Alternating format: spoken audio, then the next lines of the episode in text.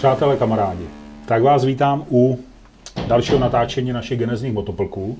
Mám pocit, že jsou snad páté nebo šesté, nejsem si úplně jistý. Ale na, ty, na tyto jsem se obzvlášť těšil, protože dneska tady, chtěl jsem říct, dneska tady máme, ale to není pravda. My jsme na návštěvě, náš štáb, u člověka, kterého já si neskonale vážím. Podle mého soudu upřímně je to největší motorkářský guru v České republice, dosáhl z mýho pohledu nejvíc, co asi dosáhnout jde, byť on to tak určitě nevidí a určitě ještě má další a další cíle a ambice. Eh, je to člověk, který, který ho každý zná, určitě, určitě budete vědět, o kom mluvím. Eh, když ne jeho osobně, tak budete znát značku, kterou reprezentuje, kterou vybudoval, kterou postavil. Eh, jsem strašně rád, že můžu říct, že je to můj kamarád, známe se už spoustu let a potkáváme se i neformálně, takže dneska ten rozhovor bude takový, takový pro nás oba dva možná těžší, protože vlastně budeme mluvit do kamery, abyste si i vy něco o něm dozvěděli. Nicméně jsme kamarádi a budu se ptát někdy na věci, které znám, ale myslím si, že jsou zajímavé a je dobře, abyste je věděli i vy. Tak vám mám velkou čest představit pana, pana Libora Hubíka, majitele a zakladatele firmy PSI. Ahoj Libore. Ahoj Víťo. Uh, Libor, on se rozmluví, nebojte, to jako nebude jenom takhle. Já vám jenom chci říct jednu takovou historku, která trošku uvede ten náš, ten náš vztah. My jsme se kdysi poznali před dneska snad 20 lety, nevím, a možná i díl. A to bylo v době, kdy já jsem četl všechny motorkářské časopisy, byl jsem prostě absolutně zanícený. A tam jsem se s firmou PSI a s panem Hubíkem potkával na fotografiích. A my jsme se pak někde potkali v nějakém institutu. A z okolností jsme se tam prostě měli možnost vzájemně představit. A teď, když on řekl, že je Hubík, tak já jsem úplně, mě skoro vypadly zuby, říkám, jako vy jste ten Hubík, to bylo něco, jak kdybych potkal Karla Gota v tu dobu, jako, nebo spíš pro mě Pink Floydy, jako jo. A on řekl, no, jsem ten Hubík, jako, no, já jsem spadl ze židle a říkal jsem pak doma, říkám, hele, největší zážitek dnešního dne a možná celého mého života, já jsem se seznámil s panem Hubíkem. A pan Hubík mi časem nabídl, já jsem si koupil motorku a pan Hubík mi nabídl, že mě půjčí auto, nebo že se mnou pro tu motorku pojede. No, tak to byla pro mě veliká čest, samozřejmě, tak jsem byl rád a tak jsem poslouchal jak hodinky. Řekl mi, o půl šesté se potkáme v Tlumačově. O půl šesté, spíš před půl šestou už jsem tam byl, čekal a pan Hubík mi říká, že jsme si ještě vykali, říká, dáte si kávu? A já v dobré víře říkám, no samozřejmě moc rád si dám kávu. Přátelé, to byla nejhorší káva mého života. Byl to nejstrašnější zážitek, jaký jsem kdy zažil. A ve finále to skončilo tak, že jsem do té jeho kávy nalil asi 10 těch malých mlíček, těch kapucínků. To už bylo absolutně zničený. Já jsem vůbec nevěděl, co s tím mám dělat. A potom nestřežené chvíli, když on odešel, tak se to vylil do záchodu. Umyl jsem hrnek, on říká, ta káva vám, to už se vypadá. A říkám, jo, jo, už jsem i umyl hrneček, abych vás tím neobtěžoval. Tak pan Hubik jako říkal, no tak dobře, a můžeme, můžeme vyrazit, tak jsme vyrazili. Začali jsme si týkat, jezdíme spolu na dovolený, máme se rádi, rodiny se znají, všechno v pořádku. No ale asi po dvou nebo třech letech jsem mu tady tu historku poprvé řekl. A od té doby se říká, jestli chci normální kávu nebo od Libora. A doporučuji i vám, chtějte normální. Opravdu se to nedalo pít. Jako. Libor, ahoj. Jsem moc rád, že tuhle historku můžu říkat, protože už jsem mi vyprávěl moc krát a, a vždycky mě potěší, protože to si je to takový lidský. Líbí se mi to. Tak ano, já to vyprávím taky, zase z môjho pohledu, že, ale, ale je to stejný v podstatě. A je pravdou to, že hned potom jsme koupili teda kávovár. Takže vlastně na firmu jsem měl dobrý vliv, ne? Jsem asi oblíbený. Vlastně. Samozřejmě, všichni, všichni tě mají rádi. Že do té doby dostávali kávu od tebe, jo, takže jo, jo. všichni věděli, o co jde vlastně. Rozuměli mi, chápali to. Libore, dobře, tak dost kávy. Pověs mi, co vlastně... Uh, já tady mám scénář na tebe takovýhle, jenom abyste viděli, tak to je moje příprava na, na toplky. Uh, chtěl jsem se zeptat,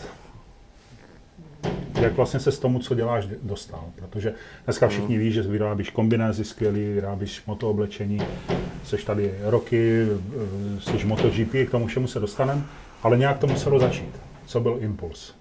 Eh, takže ty, ty začátky byly to, v tom, že vlastně jsem potřeboval kombinézu sám pro sebe a bylo to ještě za před rokem 89, za, za dob starých, bývalých, a počkej, tak ty jsi pionýra potřeba kombinézu, nebo jako proč potřeba kombinézu? Mm, ne, tak to, to taky, samozřejmě, protože jsem byl odmala nadšenec pro jednostopé vozidla, takže napřed jsem měl pionýra, napřed první trapařeza klasického od tety, eh, potom jsem měl dvacítku pionýra, po Tatovi jsem potom zjel 157 javu, pak 350, no ale pak jsem začal zhruba v těch 19 letech jezdit silniční závody, závody motocyklů.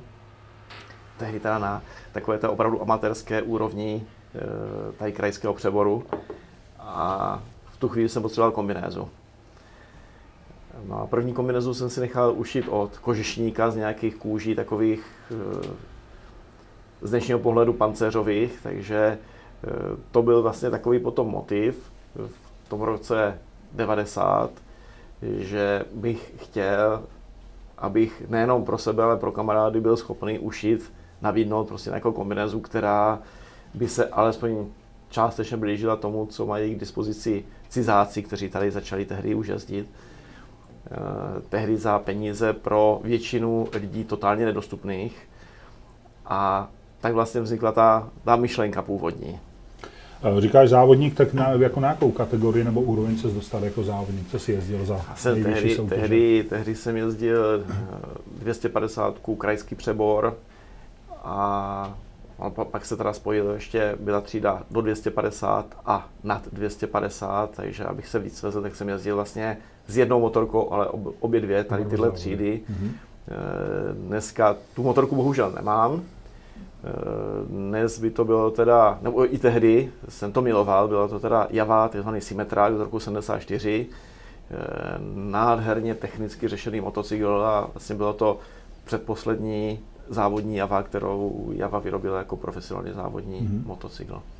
No, takže si začal teda, po revoluci začal podnikat, ty jsi studoval vysokou školu, tak jsi asi dostudoval, počítám, jsi inženýr, tak, tak, tak ano, asi to, dostudoval, do, do, dostudoval jsem, nějaký, dostu, dostudoval jsem a mám vlastně moje vzdělání je ryze strojírenské, jak co se týká průmyslovky, tak, tak potom vysoké školy. E, taky vlastně v tomto oboru jsem pracoval několik let e, v ZPS ve Zlíně jak jako konstruktér, tak jako obchodník.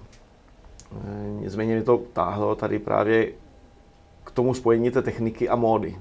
Jo, to bylo nějaké podvědomé, nebylo to nějaké cílené. Mm.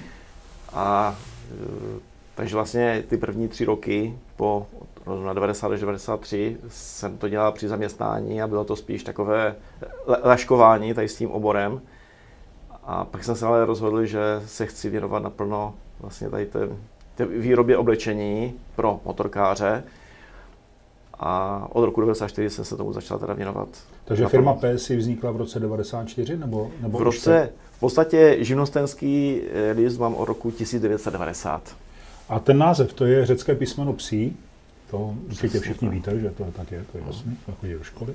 Ale jak to napadlo? To byl jako důvod to, že to pěkně vypadá na té komu, jsi to jako představoval, že to bude dobře vypadat na tom rukávu toho Káji Abrahama, anebo to byla náhoda, nebo měl jsi tam nějaký speciální důvod, proč mm, psí? No, no to vzniklo víceméně z recese, protože jsem měl rád všechny psy. A to teďka mám. A takže můj, eh, můj otec si kdysi dovezl z Itálie Omegy, to jsem obdivoval. A kromě těch hodinek se mi líbilo i ten název Omega tom roce 90 teda vznikl Alfa a Beta eh, firmy ve Zlíně. No a jakož mi tam chybělo trochu toho severomí, tak jsem si vzal nějaké to písmeno z konce abecedy, to znamená eh, řecké Y, což je psi, eh, ale psané foneticky. Mm-hmm. V té první chvíli jsem to v podstatě ani tak nedomýšlel a nemyslel s tím úplně vážně, s tím názvem. Nicméně, když jsem zjistil, relativně po krátké době, době že si to dobře pamatuje, tak už jsme u toho zůstali a, a dneska je to registrovaná značka. Jak no, myslím, v Evropě, že to bylo tak šťastné rozhodnutí, že to vypadá fakt dobře, je to nápaditý, je to originální. Navíc my jsme přátelé v továrně psí, PSI, psí, jak to vyslovujete? Jak kdo? Jak kdo, jak, jak kdo. Já se budu držet asi toho PSI. Eh, v Hulíně, nové továrně, která tady stojí rok, nebo rok a půl, nebo dva, nevím, tak ta, ta, já jenom opravím, továrna tady stojí od roku 48, ale my máme dva roky. No. Ale jako by ta pořádná továrna stojí teprve dva roky, protože je to PSI továrna. No a na dvoře stojí asi 20 nebo 30 nebo 40 aut, já nevím, a na zadku každý auta je prostě nálepka PSI, takže je vidět, že i zaměstnanci se s tou značkou stotožněli, mají to rádi a vypadá to dobře, všichni to znají. Takže blahopřeju rozhodnutí, to bylo asi fajn. No dobře, takže jsme za, po třech letech se vydal na samostatné eh, podnikání. Jaký to bylo?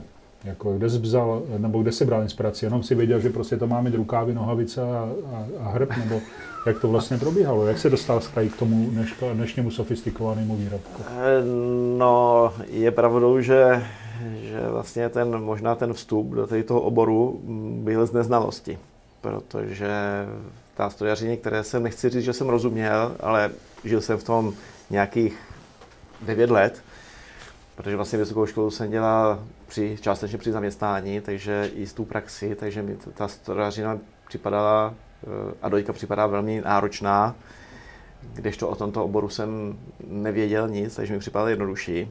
Teďka samozřejmě trošku zlehčuju, ale e, částečně to pravdou, no, protože opravdu to, to hledání třeba těch střihů a technologií bylo z začátku nejednoduché, no ale to je výhoda toho mládí, že tam prostě ne, člověk nevidí ty zábrany. Jdeš po hlavě do všeho. Tak a měl jsem štěstí, že jsem teda potkal poměrně hodně e, velmi schopných a solidních lidí, kteří nejenom, že byli schopni, ale byli ochotni se e, podělit, jak co se týká konstrukce, jak co se týká třeba těch technologií, protože fakt, že ta technologie na, konkrétně na eh, tady ty kombinézy nebo na šití těch kožených výrobků pro motorkáře se víc blíží obuvnické výrobě než klasické oděvničině a tím pádem to byla velká výhoda, že tehdy ve Zlíně obrovský svít, kde bylo spoustu fakt odborníků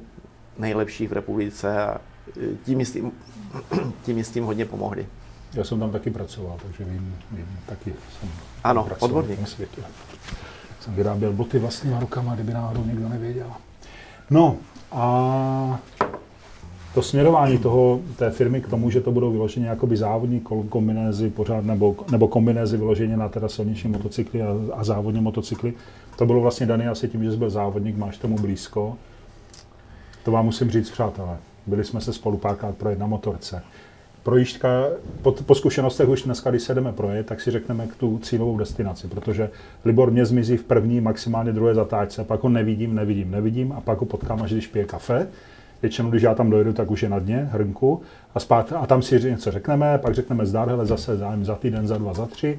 No a je to stejný, jedeme spolu, jasně, jedeme a už ho nevidím. Takže takový závodník má to v sobě, prostě v něm hoří saze na motorce, ale zase na druhou stranu mě naučil moc věcí, je, je, je dobrý, je dobrý, umí to. Eh, takže vždycky to bylo jasný, že to budou teda jakoby závodní věci, nebo?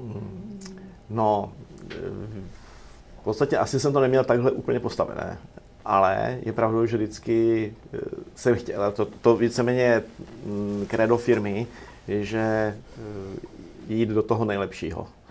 Jo, to znamená snažit se dělat ten, jít, co se týká v rámci možností nějakého vývoje a prostě tady ty, ty výzvy, ty mě bavili a, a takhle to mám teda i spolupracovníky, že baví nás tady ty, ty výzvy.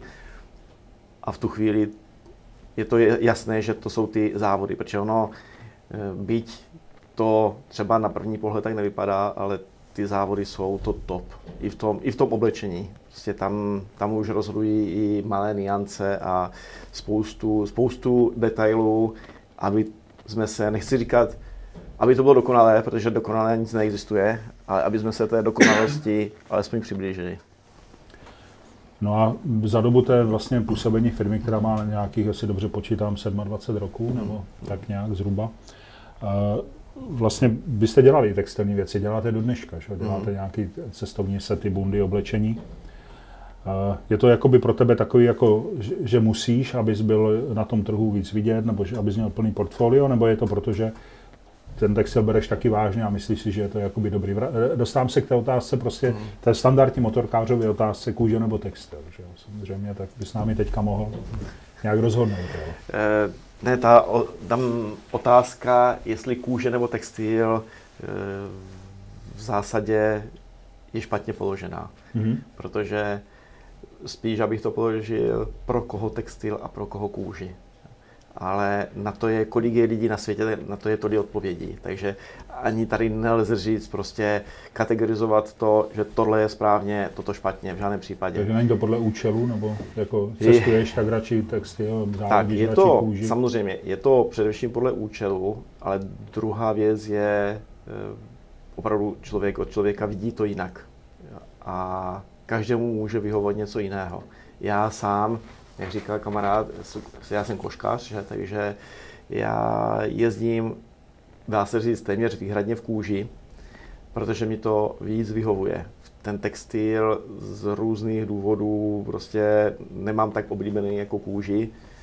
Byť zase, vlastně loni, loni jsem si dal takový nějaký uh, předsevzetí a, a plán a cíl, že udělat textilní oblečení, které se budu cítit, dá se říct, stejně bezpečně a stejně pohodlně v kůži a podařilo se to. Podařilo se to, je to, je to vlastně ten náš top výrobek, který nabízíme.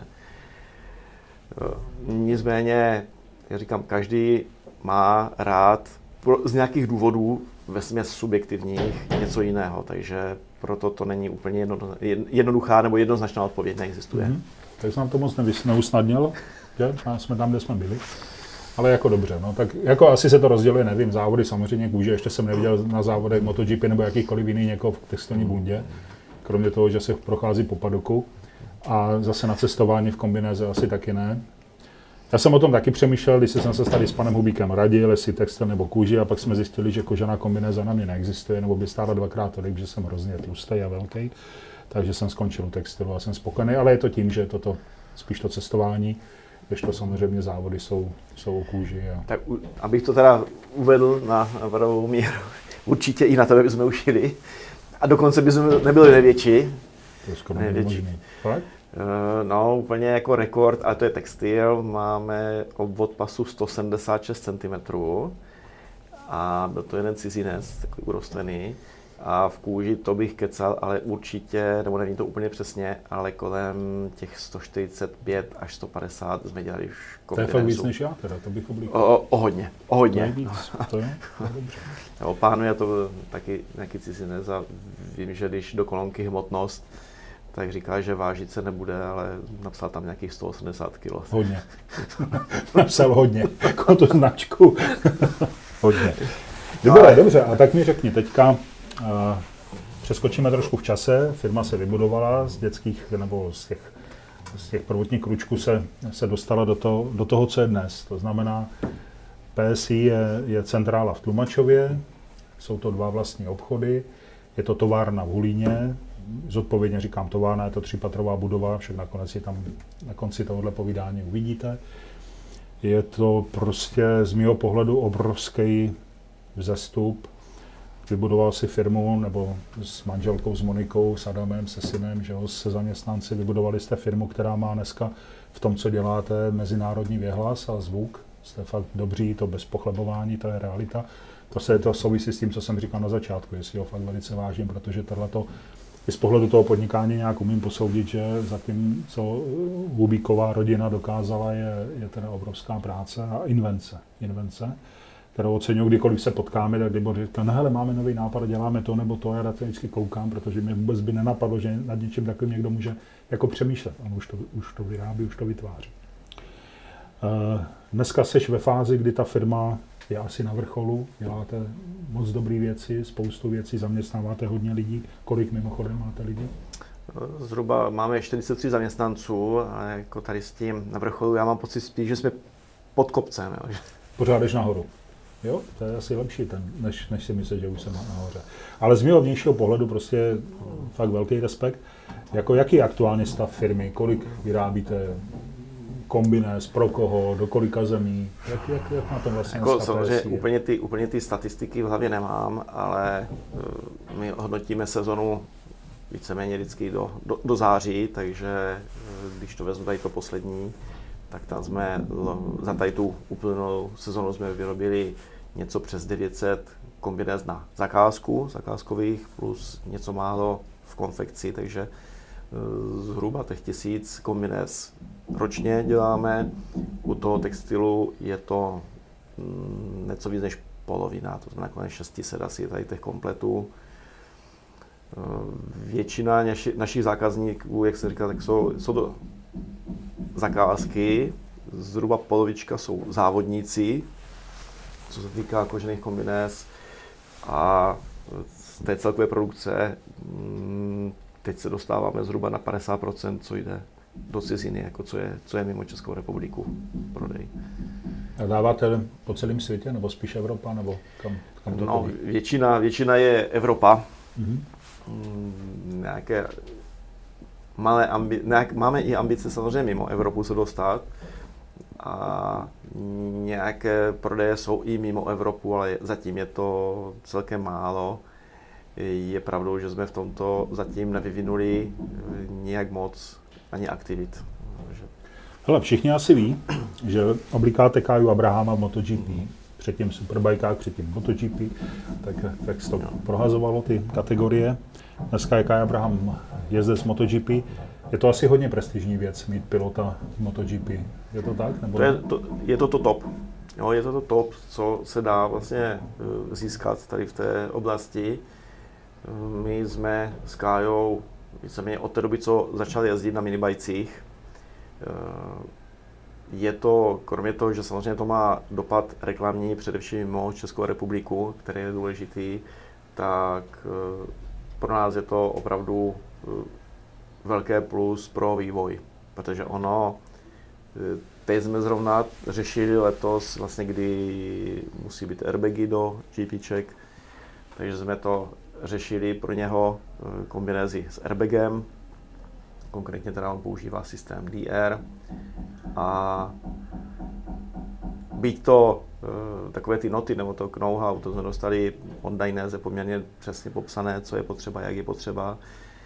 Um, máme zkušenosti s ním za roky a fakt je tady s těma závodníkama, který nás je pořád dokola, tak tam už, tam už se chytají milimetry a prostě jsou úplně zcela, zcela takové niance, aby to bylo co nejdokonalejší tak jsme eh, trochu na to trvalo díl, než jsme, než jsme předpokládali. Eh, přestože tady ty kombinace s airbagama jsme měli už odzkoušené od jiných jezdců a bylo to v pořádku, tak u toho Karla třeba to z začátku úplně tak nebylo, protože nikdo na motorce nejezdí 330. To se jezdí jenom v těch GPčkách. Mm. Takže jí, to jsou tam jiné podmínky. V podstatě. Totálně jiné podmínky, to je všechno jinak. Ono je to prostě to, to top je dotažené úplně do, až bych řekl, do absurdna a tam potom fakt záleží na cokoliv, na čemkoliv, na čemkoliv. Když jsme měli třeba možnost testovat v kombinazu vyvětrném tunelu a tam jsou jako zajímavé, zajímavé výsledky z toho a zajímavé poznatky.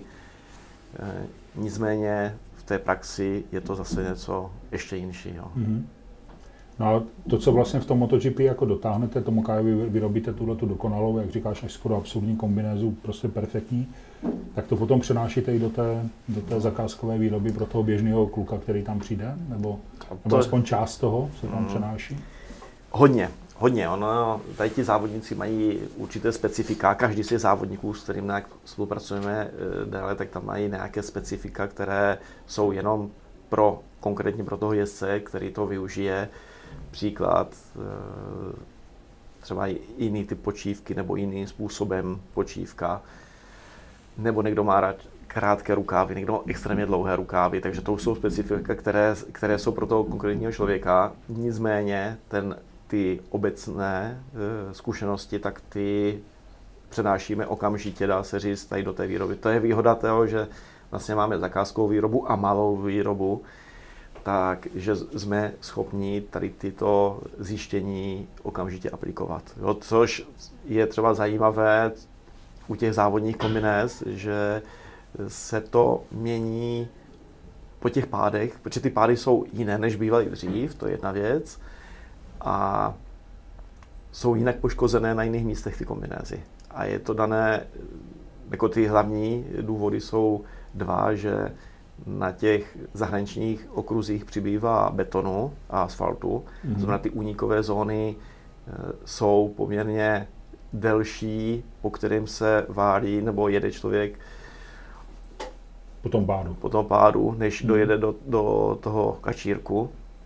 Mm, především je to u těch, pádů, u těch pádů, které jsou fakt extrémní, to znamená přes 200 km hodně, což zase e, třeba u těch GPček, tam bych řekl, to připadá tak třetina pádu je přes 200.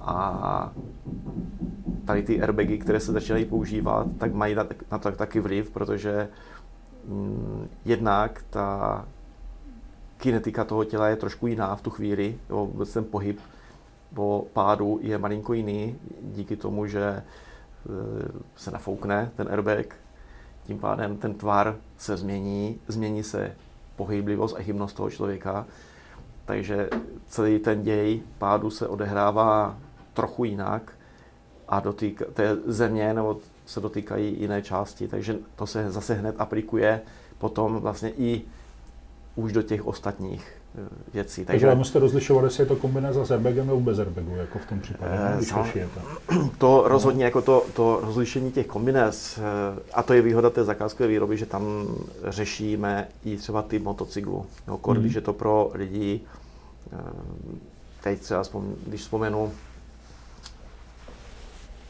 a mám výpadek. Vůbec nic se neděje. Ale já se tě teď zeptám ještě, no. jestli můžu. Když přijdou k tobě a řeknu, hele, pane Hubík, já bych potřeboval kombinézu, tak co se vlastně děje? Jako vy mě změříte, eh, nebo navrhnete, nebo spočítáte, pak mi řeknete, za jak dlouho dostanu kombinézu. Co se pak děje? Trošičku teďka to prodej, co vlastně nabízí? Že jsi podle mého soudu zakázkový výrobce zcela jistě jediný v České republice a nemyslím si, že vás je moc v Evropě, ne? Ne, v Evropě je opravdu, opravdu pár, pár firm, které to dělá. Něco, něco no. v Itálii, něco v Německu.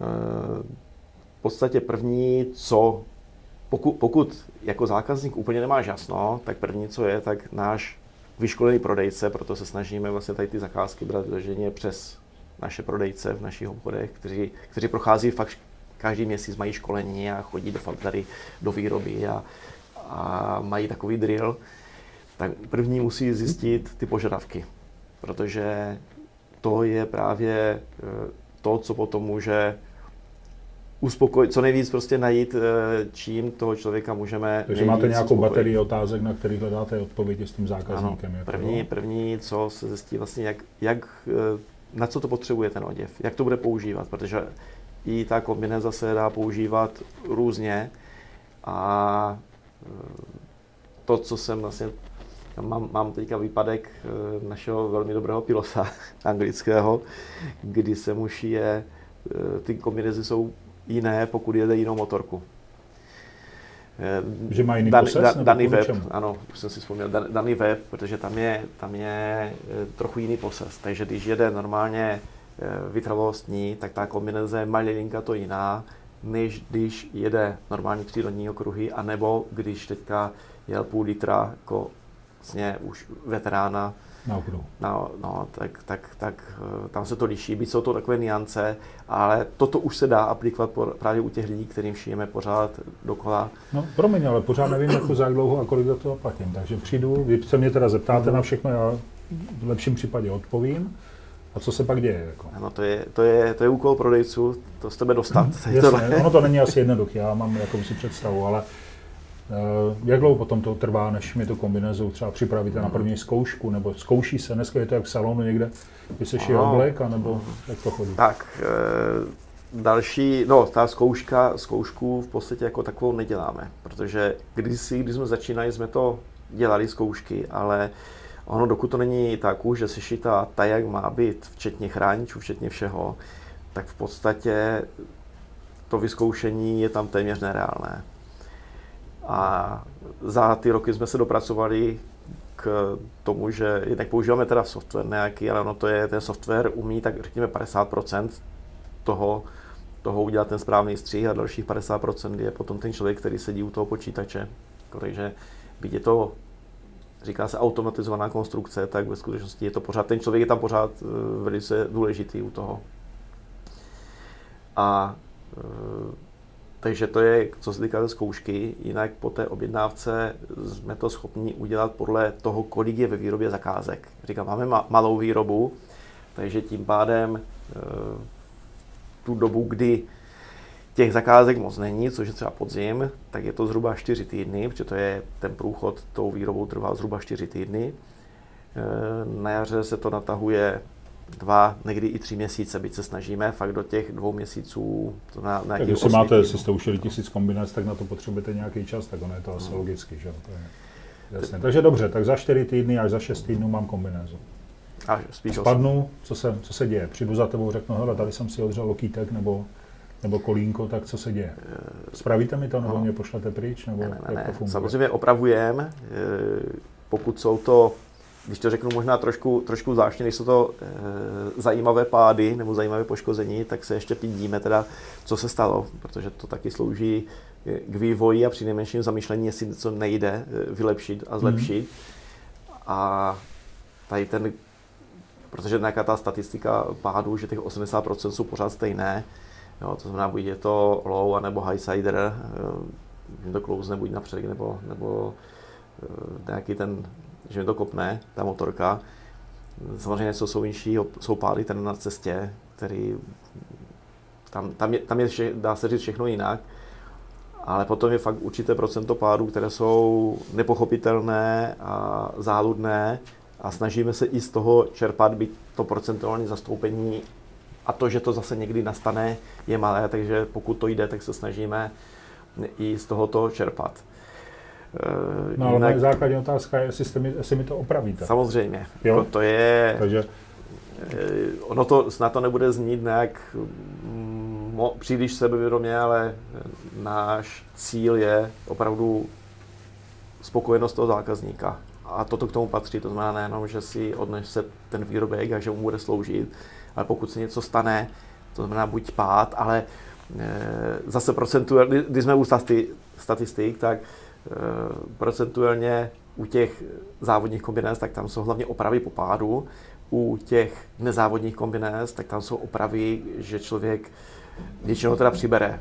Pak, pak je určité procento je, že, že, že zhodí, ale to je zhruba tak. Spíš rozšiřujete, než vyměňujete díly. Ano, nedokážu to říct ani hlavy kody, ale tak jedna ku deseti bych jo, to odhad. Ale to asi tak je, to, tomu rozumím. Hele, ještě mi řekni, jestli teda můžu, jak vás vnímá vaše konkurence? Vlastně vy, vy jste výrobce, který se tady po 90. roce jako vynořil, a teď jste do té Evropy nějak jako pronikli, jste v MotoGP, jste ve spoustě závodů, lidi vás znají a ti standardní tradiční výrobci vás museli začít nějak prostě vnímat a nějak jak, jako spolupracujete, víte o sobě, nebo se nenávidíte, nebo jak to vlastně je? Tak já, jako za mě, za mě já mám rád konkurenci, mm, jako v tom smyslu, pokud je, pokud, pokud e, funguje tak, že prostě se snaží dělat dobré věci a to, takže, takže si myslím, že to je dobře a my spolupracujeme právě díky nutnosti airbagů a vývoj airbagů pro nás byl nesmysl jak kapacitně, tak finančně, prostě, ale úplně, protože to je natolik složitý a náročný systém, že firma naší velikosti si to prostě nemůže dovolit. To, to nejde, to nejde, to, je, to jsme úplně někde jinde. A takže se, jsem velmi rád, že tady ty velké firmy, které nevím ani říct, jestli, jestli můžu říct, že jsou konkurenční, protože to jsou tak velké, že vlastně my pro ně, dá se říct, určitě v tom objemu žádnou konkurenci nejsme. Ale eh, jak firma Dainese, tak Alpinestar vlastně se stali eh, pro nás velice, velice dobrými partnery právě tady v, tom, v té oblasti airbagů a dodávají, no vlastně máme oba dva systémy, eh, jak DR, tak TechR. A k, to, k tomu vlastně v oboru fabrikách jsme byli mnohokrát, jak já, tak, tak naši technici. A kromě nějaké seznámení s tím, eh, co to umí, jak se to má aplikovat, Eh, tak měli jsme možnost se podívat do výroby, do vývoje. Mm, poměrně jsme tam si vyměnili i navzájem nějaké názory a, a zkušenosti třeba zrovna tady u těch oprav, protože konkrétně firma Dainese taky dělá těch oprav strašně moc, takže tam jsme, tam jsme strávili jeden půl den přímo jako v té, v té části, kde, kde dělají ty opravy a uh, myslím si, že to hlavně pro nás to bylo přínosné, ale tak byl jsem rád, že i my dokážeme tam jaksi eh, s našima zkušenostmi a znalostma No ale tak asi vás berou vážně. Jinak by to takhle asi nefungovalo, to spolupráce. A ještě prosím tě, my jak prodáváme ten Schubert, tak se nás lidi neustále ptají, jestli se Schubert vyrábí opravdu v tom Německu, anebo jestli je to zakukleně vyráběno v Číně nebo, nebo někde jinde na východě. Je to velmi opakovaná otázka. Tak se zeptám taky, jako za všechny potenciální zákazníky PSI, Veškerá vaše produkce je Tlumačov a Hulín, nebo je něco, co vyrábíte někde mimo? Ne, co se, co se týká, ta, tak ono e, obecně e, samozřejmě je žádoucí, aby bylo všechno vyráběné tady v Evropě. Na druhou stranu víme, že většina těch výrobků, které používáme, používáme tak jsou z východu. Eh, my, co se týká v podstatě eh, oblečení jako takového, tak všechno děláme tady v Hulíně.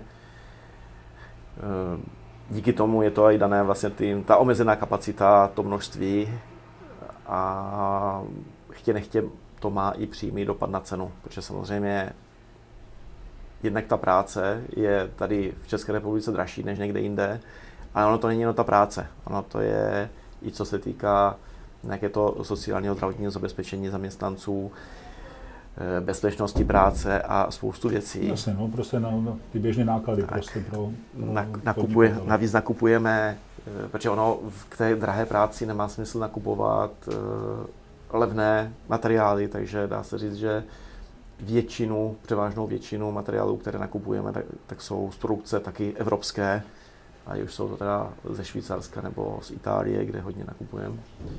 Že to je to, v, tom naše, v té naší branži, tak ten průmysl je tam vlastně na nejvyšší úrovni v těchto zemích. E, něco malinko, třeba rukavice, si necháváme dělat taky na východě. E, byť tam děláme nějaký vývoj v těch rukavicích, ale jak to dopadne, to ještě nevím, protože to je ještě trochu hudba budoucnosti. Chtěli bychom vlastně třeba ty rukavice jednu řadu dělat tady v České republice přímo u nás. A ten cíl je, je, je to jeden z cílů ten na příští rok, ale velká výzva. Dobře, ale oblečení, bundy, kalhoty, kombinézy, no. co si tady koupím, tak je prostě s nápisem Made in Czech Republic, protože Made in Hulína. Tak my všechno, všechno u těch výrobků, třeba ty rukavic, které teda si necháváme vyrábět, tak to tam všude píšem, odkud to je. Jo, protože je mi, to, je mi to takové proti srsti dělat ať, ať na tu nebo na tu stranu prostě nějak. Ne, ne, ne, tak jako no. je to fér, to je podle mě jednoznačně. Dobře, uh, Libor, prosím tě, poslední otázka, kterou na tebe asi mám. Kde se vidíš s firmou třeba za 5, za 10 let? Kam směřujete? Jaký je snad ne ani cíl, protože podle toho, jak tě znám za ty roky, tak vím, že prostě ten, ten cíl se neustále posunuje. Říkal před chvílí, že nejste na vrcholu, ale pod vrcholem, tak on ten vrchol v tvém podání nikdy nebude, protože ta cesta nekončí, že to je jasné. Ale jakým směrem? Co, co očekáváš v nejbližší pěti, deseti letech třeba v tomhle, i v tomhle biznisu, kam se firma PSI třeba posune? Tak to, jako můj, můj cíl, co je, tak, eh, a to jako je hodně nekonkrétní, ale prostě eh, zase ještě posunout ten, především, především tu ochranu, kterou skýtají tady ty, ty, to oblečení vlastně tom, těm motorkářům, abychom to zase ještě o kousek posunuli dál. Protože ono pořád to nekončí a e, za ty roky, co vlastně tady v té branži dělám, tak eh, kromě těch, kromě těch pozitivních věcí, tak eh, vidím, že je prostě potřeba se chránit na té motorce. Prvotní, já to vždycky říkám, teda jezdit s rozumem, protože ony fyzikální zákony platí pro, pro každého z nás. To je úplně prvotní, si to musíme uvědomovat. A sám s tím mám občas problém si to uvědomovat, teda přiznávám. No, to je pravda. A, takže, takže toto je cíl jako v tom, v tom zlepšování, aby to bylo prostě ještě, ještě lepší. Co se týká toho podnikání, tak můj cíl je, aby jsme byli, aby jsme trochu zvýšili tu produkci ještě, aby jsme se dostali na víc na ty cizí trhy a v podstatě, aby jsme byli schopni právě tady ty, to, to, to co získáme tady tím rozvojem, tak aby jsme byli schopni dát víc do vývoje a více věnovat mm, tomu vylepšování, protože hmm. tam, tam je moc, moc ještě před náma. Takže je kam jít pořád. Libore, moc děkuju. Já doufám, přátelé, že jste se dověděli nové věci, spoustu informací, poznali jste opravdu skvělého, zajímavého člověka, velkého a úspěšného podnikatele v tom, co dělá, bez zesporu. No a teď si myslím, že bychom se mohli do té továrny podívat. Co no, myslíš? Tak. Já každopádně děkuji za příjemný rozhovor a rád ukážu.